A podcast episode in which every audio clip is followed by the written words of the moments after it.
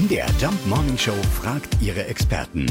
Fakt oder Fake? Ja, also für gemeinhin geht man davon aus, dass die Mannschaft gewinnt, die den Ball mehr am Wickel hat. Ne? Mehr Ballkontakt, mehr Chancen, Tore zu schießen. Ist es aber wirklich so, dass die Mannschaft bessere Siegchancen hat, die weniger Ballbesitz hat?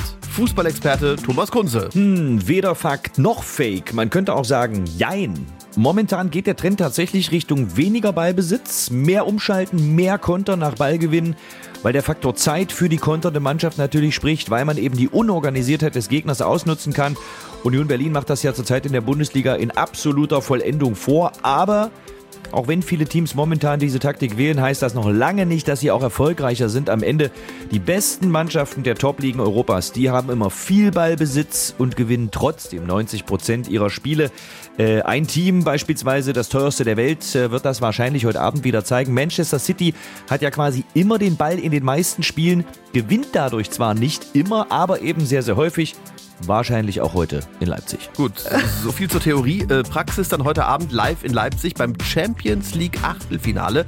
RB gegen Manchester City. Fakt oder Fake? Jeden Morgen um 5.20 Uhr und 7.20 Uhr in der MDR Jump Morning Show mit Sarah von Neuburg und Lars Christian Kade.